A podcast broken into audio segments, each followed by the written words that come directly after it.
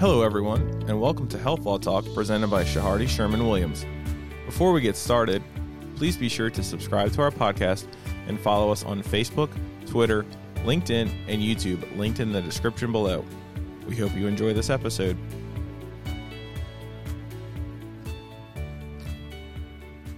And good afternoon, everyone. Welcome to another edition of Health Law Talk with Chehardy Sherman William. Uh, you have Conrad Meyer here in the studio, Rory Belina. Good afternoon, everyone.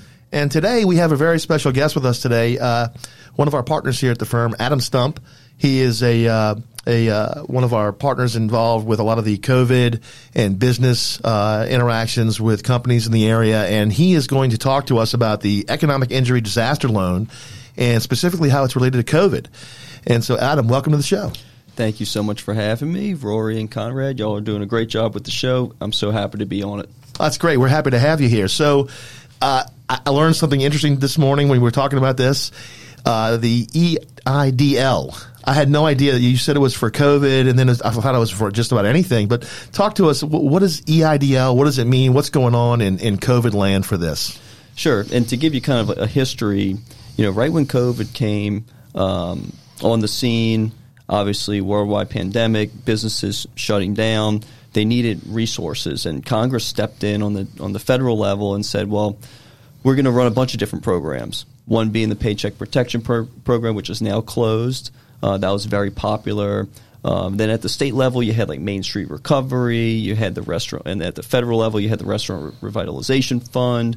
And the most popular one that's still sticking around is the EIDL, the Economic Injury Disaster Loan. And that is a loan through the SBA for exactly what it is an economic injury because of a disaster, right? And it's for businesses to take out a loan that must be repaid mm-hmm. uh, over a long term mm-hmm. and a low interest rate through the SBA. The Small Business Administration. And when you mentioned disaster, you mentioned obviously the pandemic, but here in Louisiana, we just experienced Hurricane Ida. It's available for that as well. It is. Um, you know, these EIDLs have been around for a long time, and it's really just coming into the spotlight uh, because of COVID and because everybody is experiencing this national disaster, right? Um, so they've been around. SBA has been lending money uh, basically since their inception. Uh, that's kind of one of their missions.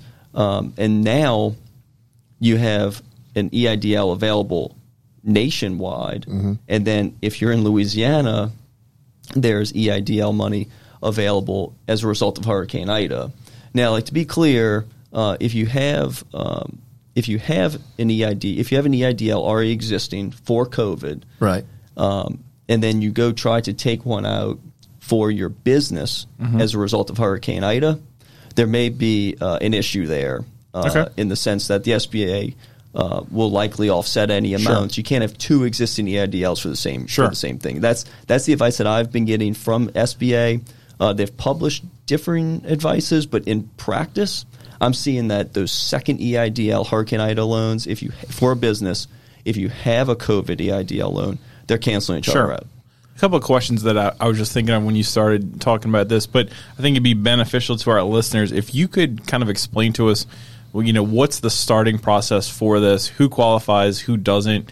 You know, kind of some of the basic, and then we definitely want to get into some of the more the, the details of it. But kind of, you know, go back in time for someone that reaches out to you and wants to know what is this? Do I even qualify? Exactly. So that's a very important question because not everybody necessarily qualifies, but a lot of people do. If you were in business uh, before January 30th, 2020, you uh, are basically eligible. So pre COVID. Right. Okay. Right. So you had to be in business pre-COVID. Mm-hmm. Um, you had to have under 500 employees. Okay. Uh, and that's basically it um, in in the general scheme of things. Sure. Um, obviously, you can't be you know a foreign country or a foreign entity or anything like that. But basically, you're going to you're going to uh, likely qualify. So, what? Let me ask you this: when you, when you, when you think of EIDL for COVID, is it for businesses who have like lost income or have had and then like a like a uh, from a mandate or a shutdown? Is that what it is, or is it just in general businesses who have been affected in some monetary fashion from COVID? Um, it's more it's more general. It's more general. Right. Okay. So, so that even help. That's more helpful for businesses than if, they, if it's even more broad. Yeah, and um, uh, exactly. I mean, considering we're dealing with a worldwide pandemic, it's almost inherent that you're going to have some type of uh, a loss or expense associated with it. So uh, I've been seeing loans being approved on a wide range of basis. Okay. And when you say loans being approved and different expenses, we're talking about lost revenue, um, lost lost income, loss of sales. It's very broad on what this loan can be applied to.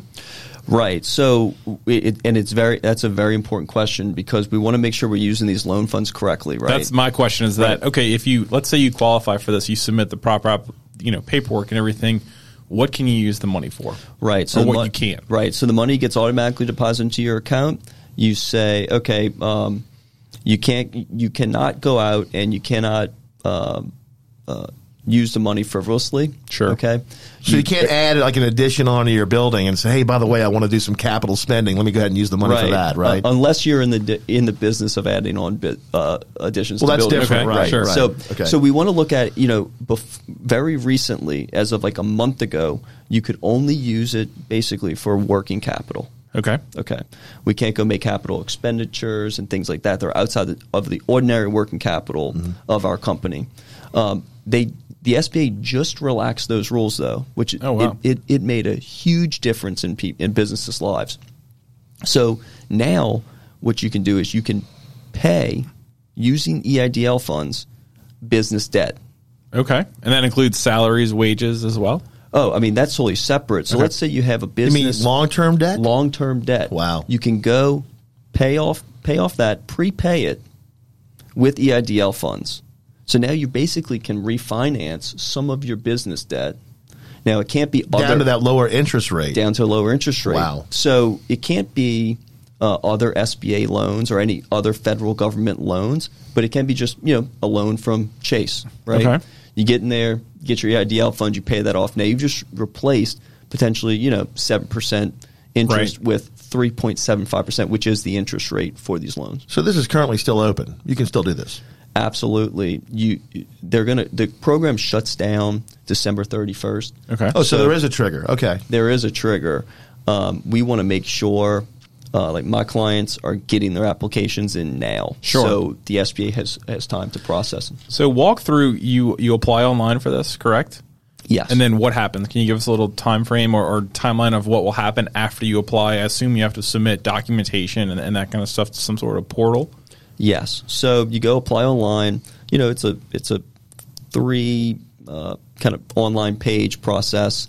Um, after that, what's going to happen is you'll get an email confirming your application. Then you have a portal, um, and you have a login for a portal where you continually check. And I wish I had, uh, you know, the magic crystal ball for all my clients. Sure. To say, you know, this is how long it takes, but you know, quite honestly, it's been kind of a roller coaster ride, um, and it just really depends. It could be as short as two weeks. It could be as long as a month. Okay. So what does SBA do to, to tell you how much you've received? I mean, is there some sort of, I guess, calculation or formula they use to say one business might get 50,000 where another one might get 500,000 or uh, what's the, the quantum? How do they do that? Yeah, so it's kind of been all over the place. In the beginning, it was um, 2019 revenues minus cost of goods sold times two. Okay. Okay. Um, I, I've seen numbers as of just this past week and the week before that do not add up to that. So it's a little bit of a mystery, but um, it's one of those things where I'm encouraging uh, people to go apply, get that figure. Sure. If you're not happy with the figure, then we can go from there. And then once you get that figure, what happens there? Do you go to a bank for closing or does it come directly from, how does that work?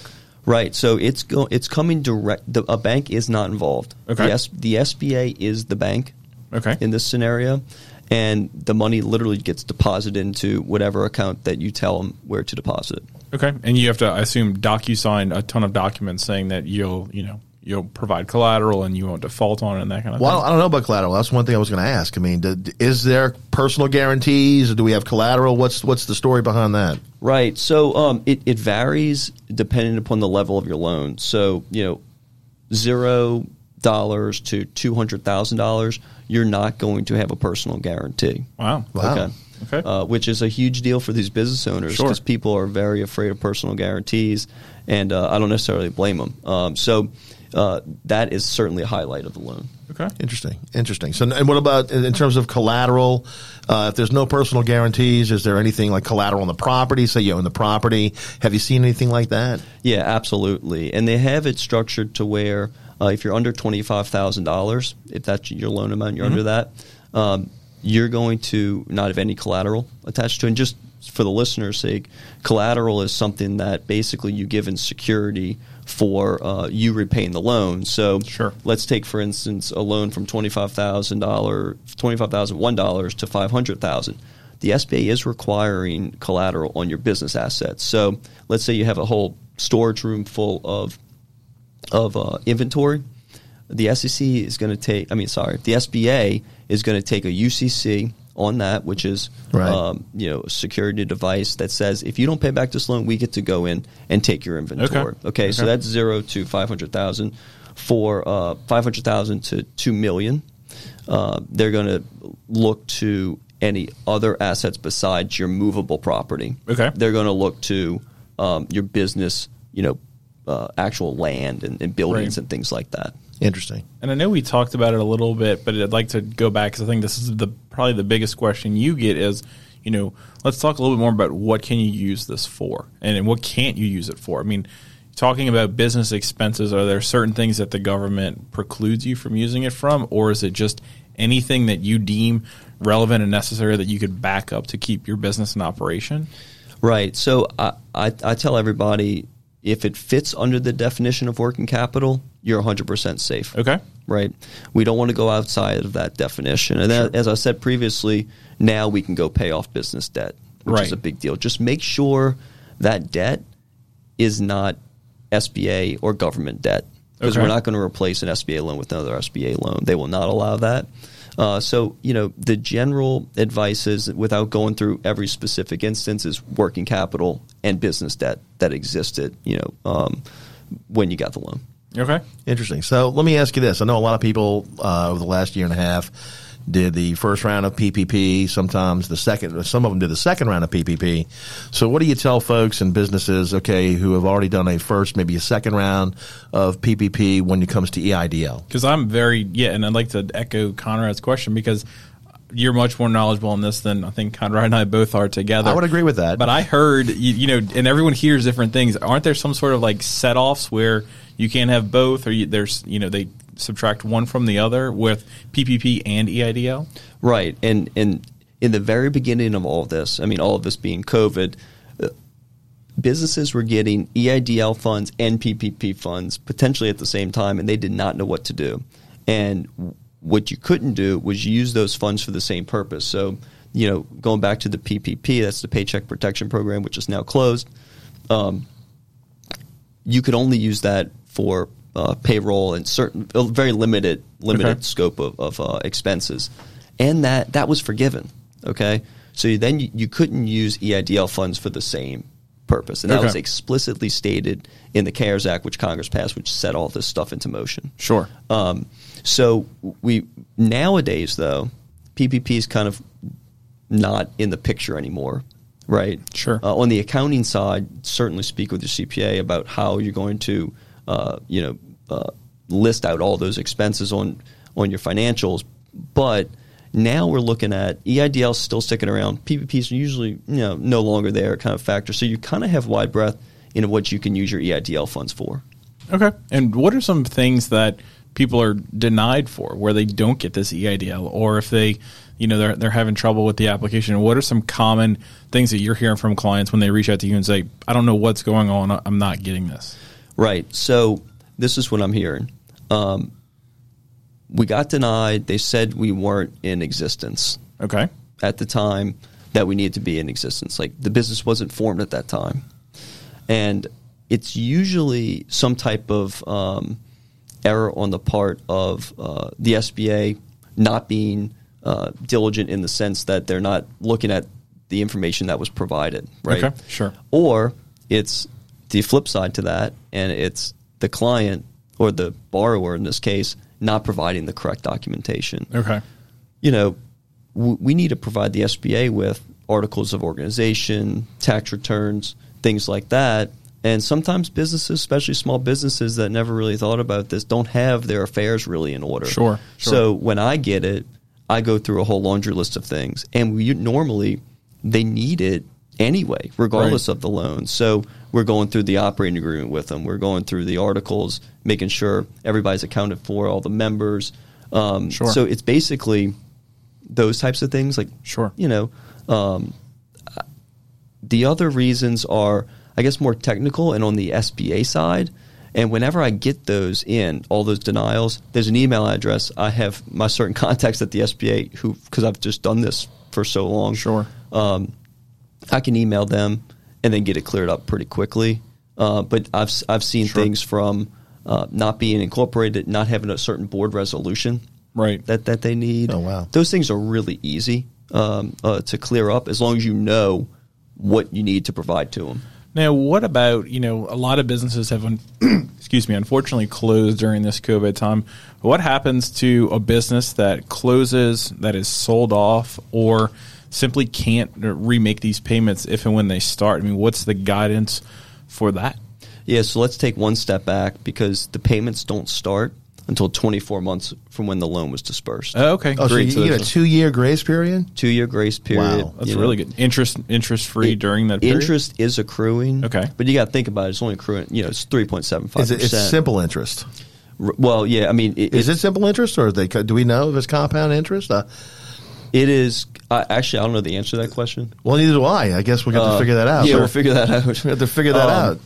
Well, that might affect some businesses. I mean, you never know. Uh, you know, in terms of their expenses, you don't know what they want to incur. But I mean, still, I mean, that, that's an interesting question. I never knew the answer to that. Right. I mean, it's meant to give these businesses somewhat of a reprieve. Sure. And then when they get back on their feet, then they can start, you know, paying Okay. this low interest long term, which Right. is 30 year term. Okay, but if they decide to close or sell their business, what what what advice are you giving to them?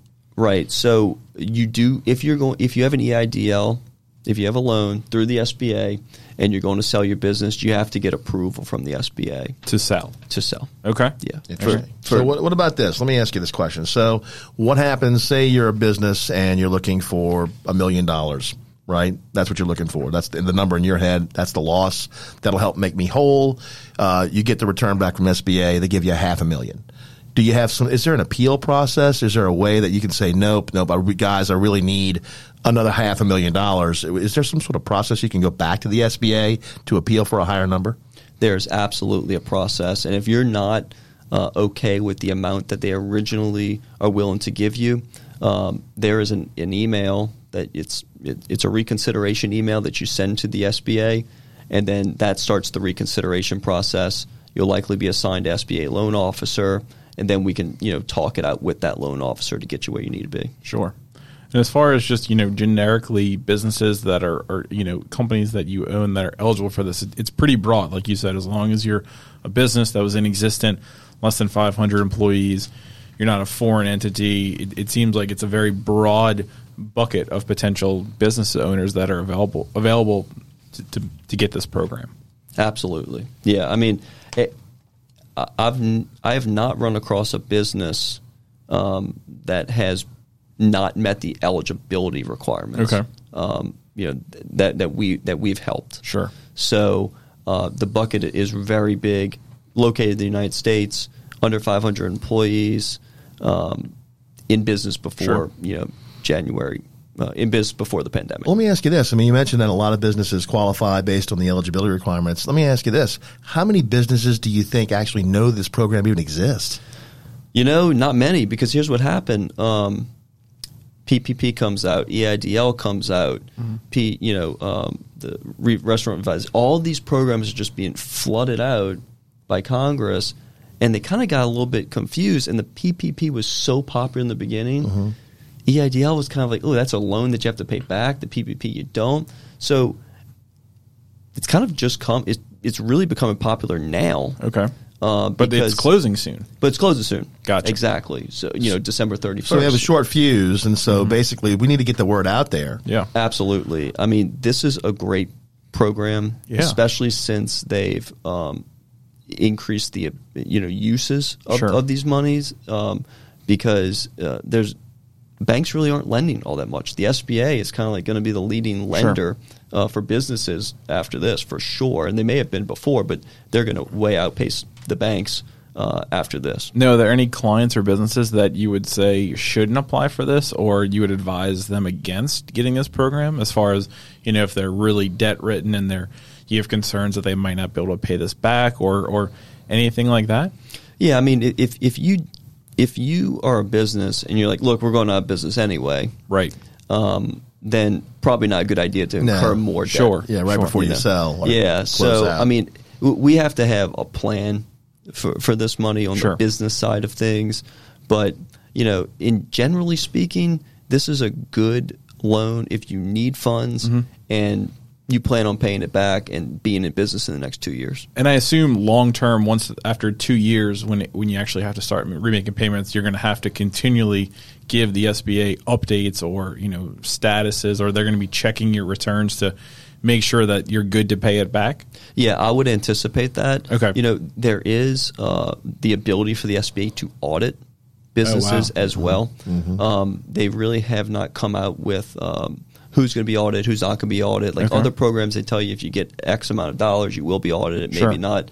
Um, so anticipate. I would. I would, as a small business, function as if I'm going to be audited. Sure. Keep Okay. keep records. Right. Um, you know, this this isn't the time because when you if you do get the letter from the SBA, um, we don't want to have to go back and try to recreate Right. everything. We want to be able to be kind of on our p's and q's in the beginning. So really document how you spend this money, where it goes, you know, yeah, that kind of thing. I mean, you know, our original advices were keep keep these funds in a separate account. okay, Um, don't commingle it. Actually, that's a great idea. yeah, I mean, don't Then you co- could track everything. Yeah, don't commingle it with another account. Mm-hmm. Um, now, like you said, Conrad, you can go to this one bank account statement, sh- and you'll be able to s- every check, everything is coming out of there, and you know what it's for. Sure. working capital, or if you want to um, use it for business debt. okay, That's interesting. that's that's really informative, and I think that's great information. Yeah, I think so. So basically, I, I think this is a good, timely Yep. podcast to get out. I mean, it's very, very sensitive information. I mean, Yeah. Adam, Adam, you know, I know you've been doing this a long time. Uh, I, I would hope that businesses get this advice. Yes. and especially, uh, you know, seek the advice of uh, of learned counsel. Yes. uh, because I mean, having someone on your side that knows it, especially, I mean, you Sure. got some inside, you know, contacts. I mean, I think that's. I mean, I'm Sure. I mean, I would I would want that if Yeah. I was a, a client. You know. And what are some things that, you know, if a client's interested in this, you recommend them go to the SBA website and start, but then if they have more detailed questions, they could obviously reach out to you or someone here. Yeah, absolutely. Like Conrad said, I was in this, you know, when the pandemic hit, I was making my way into the office when it was just me here. Sure. Reading through Congress's bills. I was there from the beginning, so I know how it started, which makes it easier to realize how it changed. Yeah, absolutely. Keeping up with it. And through that time, you know, our clients had our clients had some struggles in the sense that it's difficult dealing with a, a large governmental body, and uh, now I've got I've had to deal with them for a while now. Right. So I I know the kind of shortcuts. I know the um, email addresses, the phone numbers to actually get something done for these clients. Especially with such a short timeline left. Agreed. right, December thirty first. You need to. Um, you know that's when the program closes, so we need to get our applications in soon. Sure. Well, great. Thank you so much for joining us. Adam, thank you very much for coming on the show. And this wraps up another edition of Health Law Talk with Chehardy Sherman Williams. Uh, we will have more learned guests on in the future episodes. Please make sure you subscribe to our uh, podcast, whether it's Apple, Spotify, Google. And we look forward to hearing from you. Everybody have a great day.